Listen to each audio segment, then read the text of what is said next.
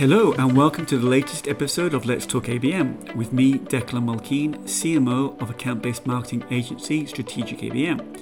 ABM is one of the hottest B2B strategies right now, helping companies to win, grow, and retain their most important accounts. This podcast allows me to spend some time talking to account based marketing leaders about their ABM programs and share their insights with other B2B marketers, wherever you are on your ABM journey. So today I'm joined by Alessandra Possamai, who's the ABM manager at Shutterstock. Alessandra, thanks so much for joining us today. Of course, it's a pleasure to, to be here and talk all about ABM. I love it. Fantastic. So, so let's get started then. So Shutterstock, it's such a well-known company. I mean, everyone who's watching this um, this podcast will will have known about you know Shutterstock. Uh, but tell us something about the company that perhaps we don't know. Yeah, so there's a lot actually. Um, Shutterstock is so much more than just a stock company. Uh, we've truly evolved into um, you know a full service creative solution that helps brands, businesses, media agencies, and we offer quite frankly multiple types of content. So video, music, 3D, editorial, and studios. So studios is our new uh, creative arm that produces bespoke content. And on top of all of that, we also have our API business. So we call that platform solutions. And um, they really strive to make our content ubiquitously available across um, really to anyone and everybody to leverage within their campaigns, video production, the list goes on. So yeah. a lot that people might not know. Yeah. And obviously you, you particularly, you know, um, marketing to marketers as well, which is an interesting, uh, and we'll, we'll move on to that shortly. But if we talk a little bit about your ideal customer, why is it that ABM was the right strategy to engage with those customers? Yeah, for sure. So I work on the enterprise side of the business. So technically, you know, any account that does marketing could be a customer. But what makes an ideal customer for our ABM program is quite frankly any account that has high revenue potential. So that usually comes in the form of a sizable account, global presence, many brand and product teams uh, that require a creative solution. And so ABM is really brought into picture to help raise awareness and education of Shutterstock's offerings to help sales break into these, quite frankly, very siloed accounts. Um, you typically see that a lot the, the larger they get.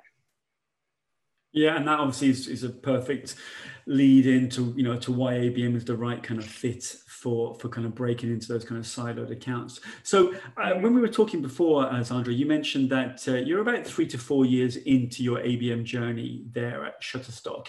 Can you talk us through that journey in the course of you know what did what year one, year two, and um, year three look like?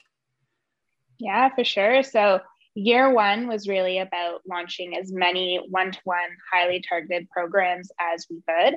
Um, the motto was truly fail fast. So, learned pretty quickly what worked and pivoted um, more into that direction.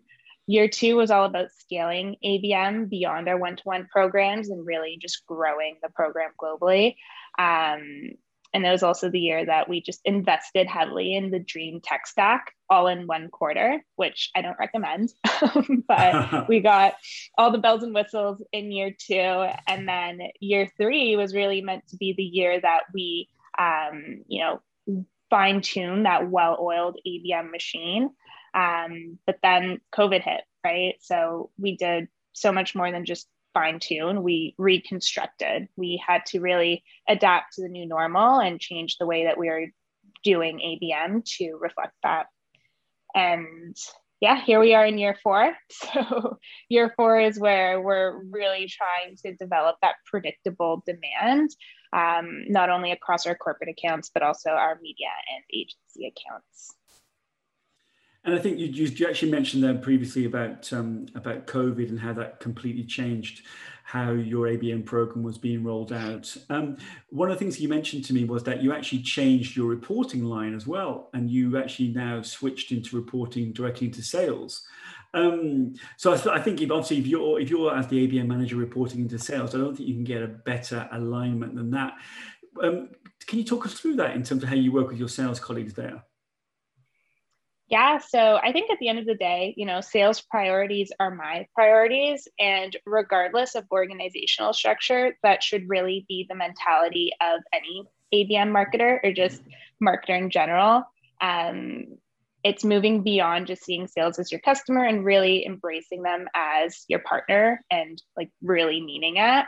And so, um, in essence, it just made me realize how much more closer you can be with sales and what true collaboration really looks like. This um, past year and a half has really taught me that. And do you have any particular learning that you'd share with with the audience in terms of how you get that close alignment?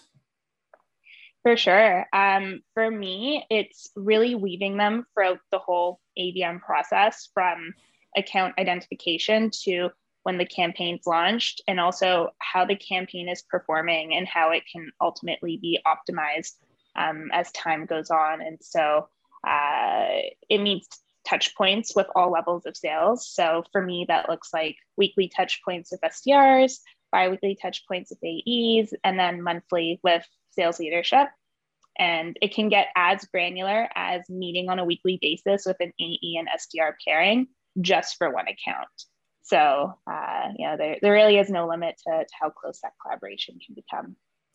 And what, in terms of that, if you just dig dig into that a little bit more, mm-hmm. what what's what are the changes that you've seen then in the market, and and how is how is Shutterstock leading the way in terms of how your offering is is relevant for um, for B two B marketers?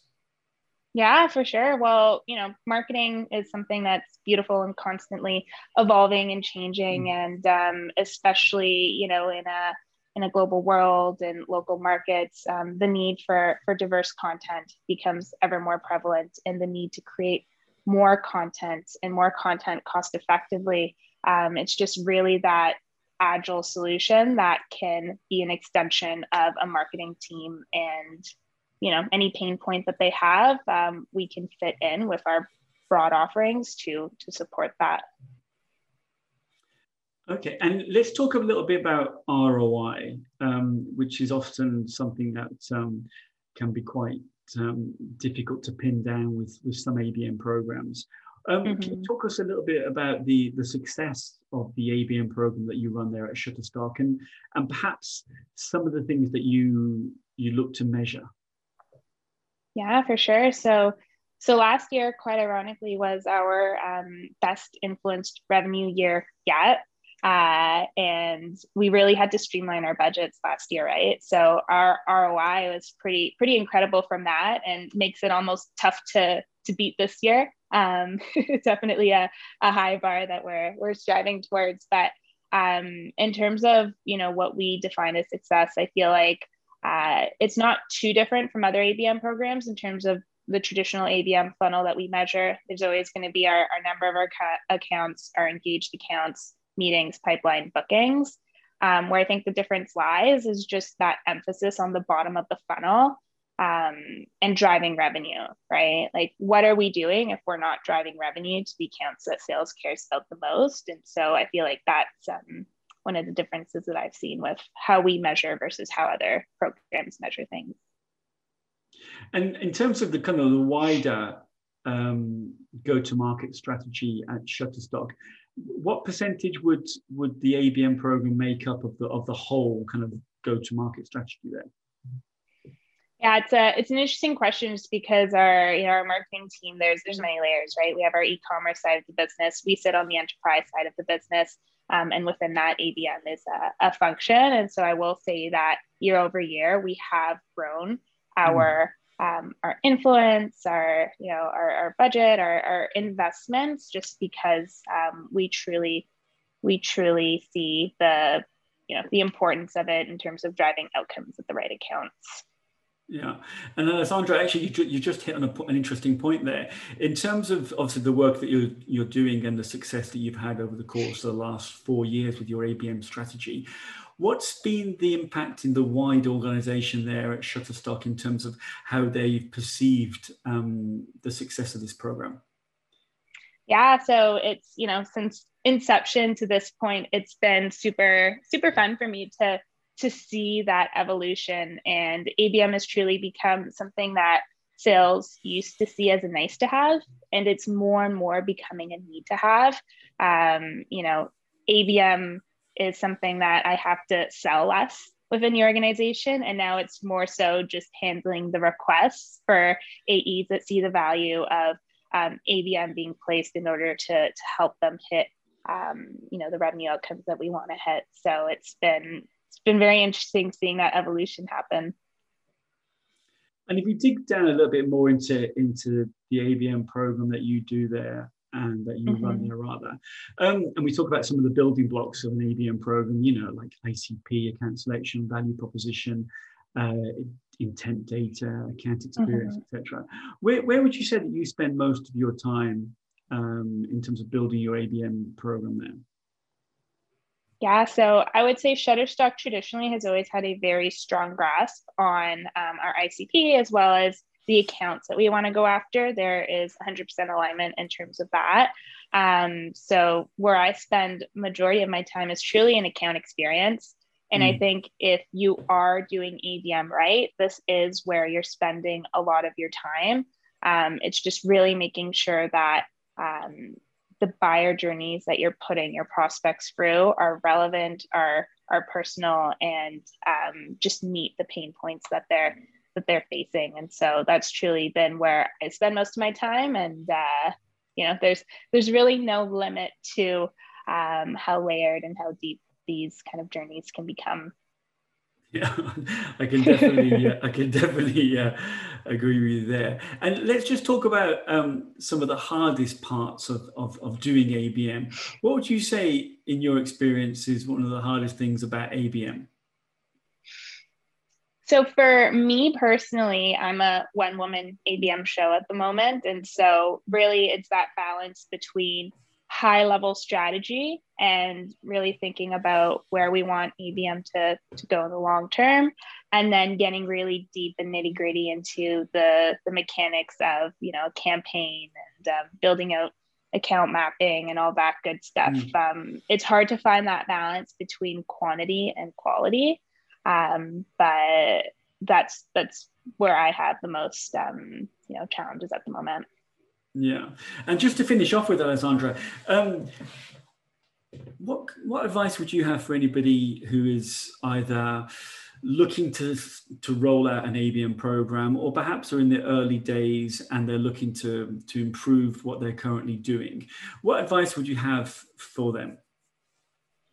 Yeah, so I would say be very intentional with your ABM strategy from the beginning. Pace out your investments and make sure that you over communicate your small wins in order to help grow the program and build that trust internally. Um, I've heard of a lot of ABM programs failing hard and fast because they try to do too much within a short mm. period of time.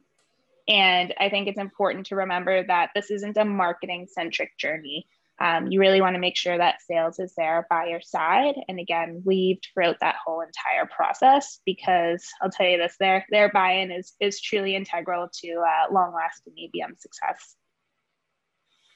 So so look for over communicates look for those small yes. wins at the beginning and then work as hard as you can to build that relationship with your sales teams because they'll be the crux of whether or not you're successful or not right?